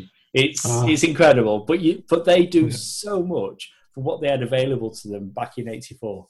Well, I guess They- it would have been '83, wouldn't it? Well, part of the part of the budget was used to co-found a new studio under Richard Edlund, who had actually jumped uh, jumped ship from ILM. Um, he used a combination of practical effects, miniatures, and puppets to deliver the ghoulish visuals. All the movie magic, Like- all the movie magic. Yeah, All I mean, computers, this movie man. holds it holds up today because the jokes still hold up, but the visuals Yeah. as well. Like there's so much charm to it, and you know, and th- they had more money to spend on you know answer the call, and a lot of the effects are flashier, but it doesn't have the quality of this original. No, it's all yeah, all No, it's all, all, it's all CG. all, all CG, no yeah. substance. It's, it's all CG. But yeah, I think one of overall- hates of modern movie making. Yeah, I think overall, like besides you know a couple crummy shots here and there, but it all works. It works fine, and it, it's of the piece, and it, it fits into like the grittiness of New York, and you know the, the dullness of the style of Doggone For, and it all all just goes together. Um, there is one final character that I feel we should talk about: Walter Peck, William Atherton. Uh, plays him, of course, the Environmental Protection Agency agent or whatever he is. So he's the closest thing we get to a human villain in this movie. Not that he's doing anything wrong; he's just a bit of a moron. He's just doing, doing his job. Just doing his job, so. I was, so in some production notes that I read, um, William Atherton actually got following the release of this movie, like everybody hated him. And there was a there was No an way. example where he was he was out and about somewhere somewhere I don't know in New York I think it was. And a bus passed him or something like that, and everyone was just booing, and someone yelled out that line of like "You've got no dick" or something like that. you know how Yeah. you know how that, that um, Bill says- Venkman, yeah. Venkman says, "Yes, it's true. This man has no dick." He- Venkman, he's in there and he goes, Well, everything was fine until Dickless over here, referring to Peck. And then the mayor's like, Is this true? And then, Yes, Your Honor, this man has no dick. It's Man such has so no good. dick. A Another great- ad-lib liner. Well, this actor though, but Eth- but Atherton though, he did this and he clearly got shit for it. Then years later, he did Die Hard, and I guess everything started again for him because people would have hated him for Yeah. his part in that movie as well. not having a good run. Nah, he, he, he's doing fine. Gozer, the Gozerian. I guess our last, well, maybe second last character we'll talk about, uh, played by Slavitza Jovan and uncredited, voiced by Paddi Edwards. Did you know this was supposed to? So this is our this is our main our big bad appears obviously on the rooftop of um, Dana's Mm. building. Um, appears is sort of androgynous in a way originally meant to go to was meant to just be a bloke in a suit played by Paul Reubens. Pee Wee Herman would have been something different. Would have been something different. I just felt like the the human the human version of the character just didn't really do anything. That they, they don't it doesn't really. It's everything that's happening around that's more important. Well, I mean, Um, she's the and she's you the see, and you see, and you see Savita. Uh, I think Ray says that, like, because they were expecting it to be a man, and then they're like, no, no, it would take whatever form it wants to take, and so it took that form um, of Savita. But I just thought, like, she wasn't a threat, really. Like, she disappears. Well, I mean, she's after shoot them. her. She's She after them. disappears. Well, yeah, Yeah. they- okay. She asked them if they were Yeah. gods, and you know, Ray Yeah. said no, and so she No. And then Egon's got, oh, no, Winston's got the great line Ray, the next time someone asks you if you're a god, you say yes. So, yeah, Jason originally, Gozer uh, was going to be a bloke. And then they make reference into the film that Gozer can appear, choose how they appear. Later, you know, they're able to choose the destroyer. And I guess, although she's powerful, and you get this in a lot of movies, there's rules around what she can do. So there's rules that need to be played by, and she does seem to be defeated fairly, fairly easily. It's said that they're not to cross the streams. They cross the streams, they save the day. But with her look visually, before they went to that actress, they were looking at Grace Jones. And I guess one of the things they kept hmm. from that casting choice was the flat top. And there's that great line when they're going to fire at her and they go, aim for the flat top. Love it. Essentially, go for the kill shot, go for the headshot. That's it. Yeah, But they phrase it better. But I think for the flat top. You know how the obviously the um the Marshmallow Man was always in Dan Aykroyd's original, you know, Yep, pitch and premise. Yeah. So I think they obviously they wanted to keep that, and then with all the the new story elements and stuff like that, they needed a way to come back to that. So having Hmm. Gozer being able to take any sort of form, that was how they could. But vis- yeah, That's how they could put it in. She looks great. Yeah. It's a great, it's a But great it- visual. The outfit she's wearing, she's flipping all over the place. She's No, firing yeah. lightning from her fingertips. And visually, I it's mean, all she, working she does look like David Bowie a little bit, but that's fine. You know, we enjoy it. But but, But yeah, cool. it, it leads into the Stay Puft Marshmallow Man, yeah. and then we get that you And know again, it's- it's and it's Ray. if you Ray's don't have the one that lets them down. That's Into it. your mind. A Don't funny setup. Yeah, just a funny Yeah. just how it all comes to it, and it's like without Power Rangers to fight a big towering monster, you've got Ghostbusters. Yeah. And You know, it's very noticeable. Ghostbusters one and two are essentially almost beat for beat. It follows the same theme. Like in, in Ghostbusters, they become Ghostbusters. Ghostbusters two, they become Ghostbusters again. Again. and then you get the montage. At the end, you've got the giant Stay Puft Marshmallow Man. Ghostbusters two, you've got the giant Statue of Liberty. Of they are Liberty, so similar. You could almost play them side by side. But with Yeah. um, Stay originally Aykroyd wanted him coming out of the water, like coming out of the river. Like, wow, that'll look great. And you know, standing the next to the Statue team- of Liberty, just to see yeah, the but the effects and- team, they're like saying one, that makes it way more expensive, and two, doesn't really make sense. So the way that they introduce him is kind of like you just see parts of him walking behind the buildings. He's Hmm. just perfect, and he's got a big, goofy smile on his face until he sees them, of course. And then he's Yeah, got angry, what a and he's great got that goofy "Ah," face. Is did you know? So, so the suit that um, they use for the Stay Puft co- costume, it was I think it was either twenty or thirty thousand dollars per one, and they had three of them. They trashed all three of them um, because you know it's on fire and, and every everything like that. Of but course. did you did, did you notice? There's actually a bit of like foreshadowing with the Stay Puft marshmallow. Oh, the Man. product So placement when- for it, like is The product It's throughout- placement for it, throughout yeah. the movie. Like I when mean, the I eggs know- are cooking in Dane, yeah. the eggs are cooking in Dana Barrett's apartment. You see them there. There's a billboard ad as on the side of a building. Yeah, Yeah, the only two. Is that the only two times? I think it might be the only two times, yeah, but it, Alright, it sets it up perfectly. Yeah. Like, Yes. Like it's a product it- that exists in this world, Yeah, yeah. and you Just, know, just enough gonna- context. yeah. Just enough context. Yeah. How are we going to defeat him? He's a sailor. He's in New York.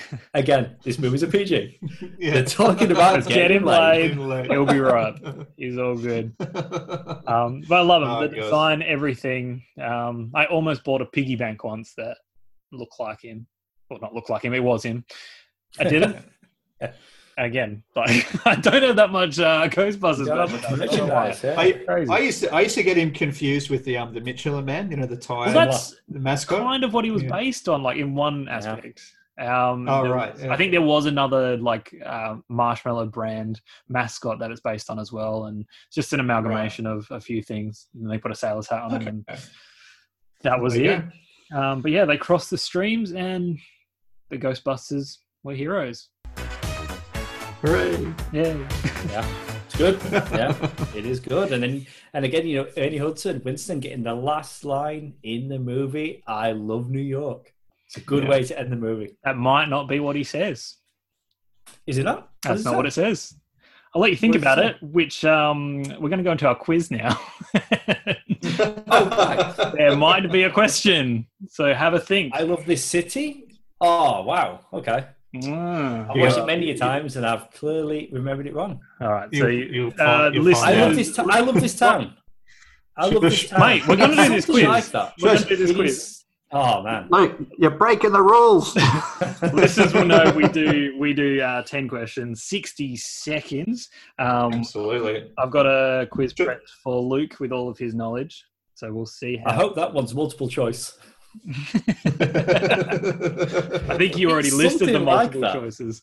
Oh, You've seen the movie over a hundred times. You said you so many know. times. You should know. So many times. All right, Rob's going to set up a timer for me. I've got my timer. I'm ready to go. Are you guys ready? Ready? Well, clearly not. right, here we go. Th- Three. I've We're got one start- already. it's going to start in three, two, one, go. What university does Stantz Spengler and Venkman originally work for? Pass. What does the graffiti say on Venkman's door? Oh, fraud. Incorrect. Why is Lewis Tully having a party? Why is he having? Why is he throwing the party? Yep. I mean, the idea is to save money on his taxes so he can claim. Incorrect. What does Spengler say are his hobbies? Uh, collecting spores, molds, and fungi. Correct. What tagline is used in the Ghostbusters TV advertisement? We're ready to believe you.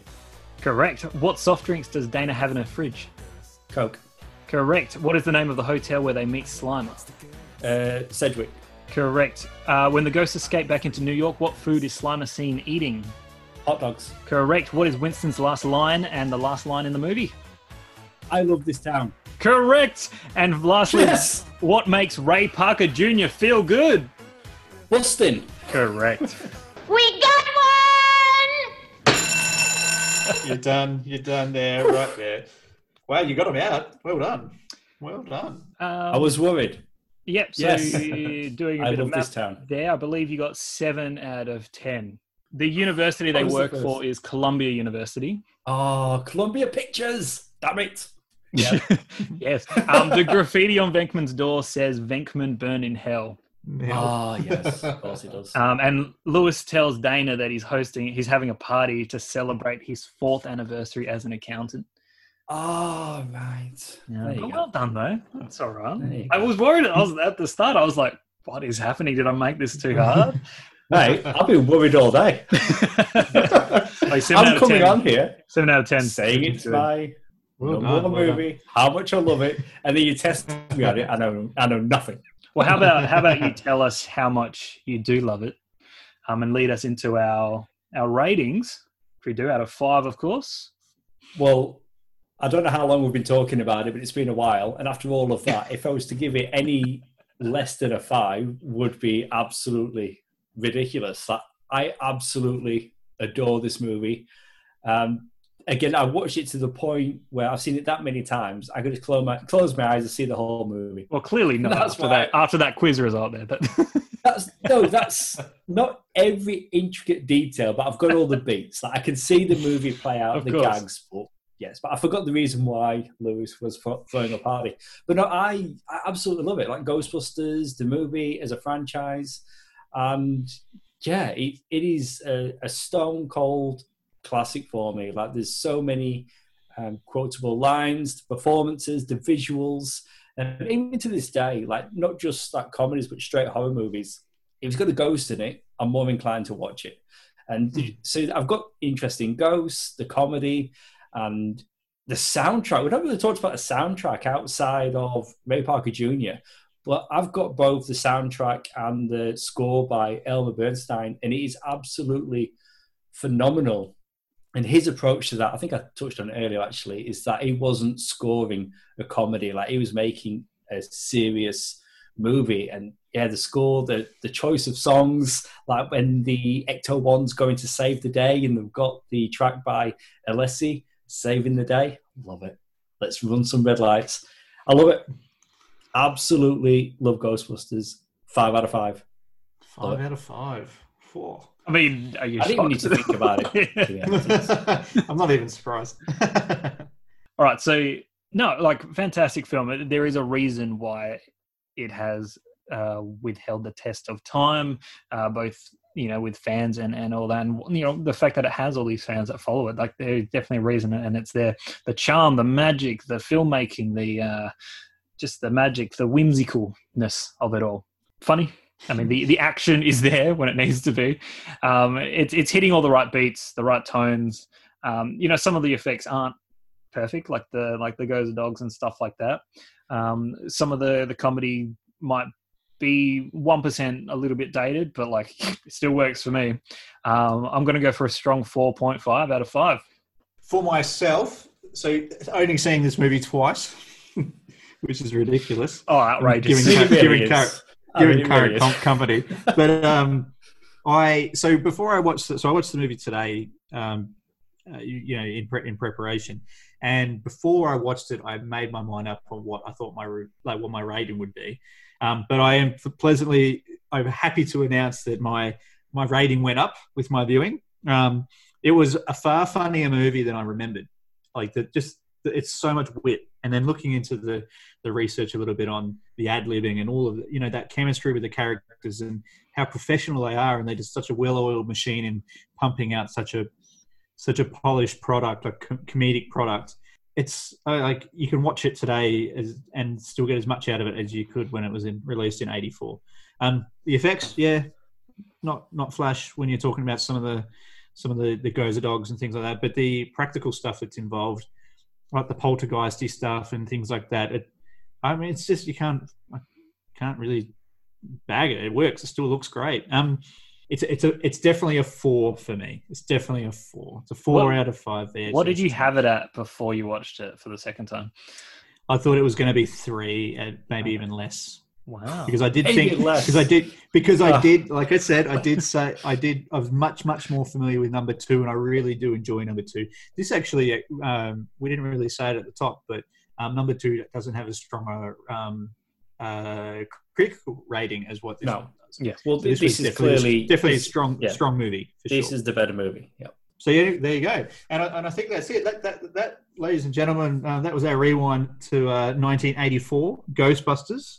Uh, we've got to give a big, uh, give Luke a big thanks for joining us today and bringing uh, with him all of his Ghostbusters knowledge. Just thank you very much, Luke. Yeah. I'll um, I'll be back for Ghostbusters 2. When we're doing that. Uh, I don't know. We might we might just give it to Sounds Like Comics. So I mean, essentially me then. Cool. but you know what? you might I'm as well. You're take it. already on the show. I'm just gonna take it. We, we might be able to guest on that show, Luke. What do you reckon? Ah, that's interesting. Take Rob. Isn't I'm it? busy. I'll be busy.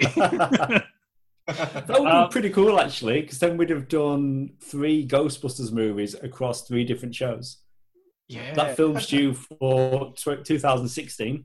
Correct. We're doing 84 now, and then Sounds Like Comics, Ghostbusters 2. Yeah. Oh well, I mean, uh, Sounds Like Comics did the uh, the real Ghostbusters. Don't forget that. I was You there. were there. I was there. Okay, let's stop crossing the streams. Ooh, there it is. I like Hey. it. Hey. Um, we hope you enjoyed this episode of Rewind and Review. As always, we'll remind you that any feedback, either positive or negative, or any rewind requests can be sent to us via email at thatfilmstewpodcast at gmail.com. Yes, or you can reach out to us on either that Film Stew or Rewind and Reviews Facebook pages. Like and follow these pages while you're there. Subscribe and leave us a review on SoundCloud and Apple Podcasts, as it does help others like yourself find the podcast. You can find our entire catalogue of episodes at thatfilmstewpodcast.com. Coming soon from that film stew, a review of Artemis Fowl. Uh, sounds like comics have a recent episode looking at The Shadow from 1994. And our next episode here on Rewind and Review, Chicken Run. Absolutely. Thank you very much for listening. This has been another episode of uh, Rewind and Review, and we will see you on our next trip.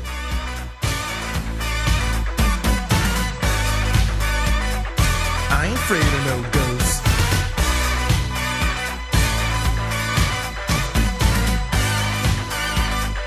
I ain't afraid of no ghosts.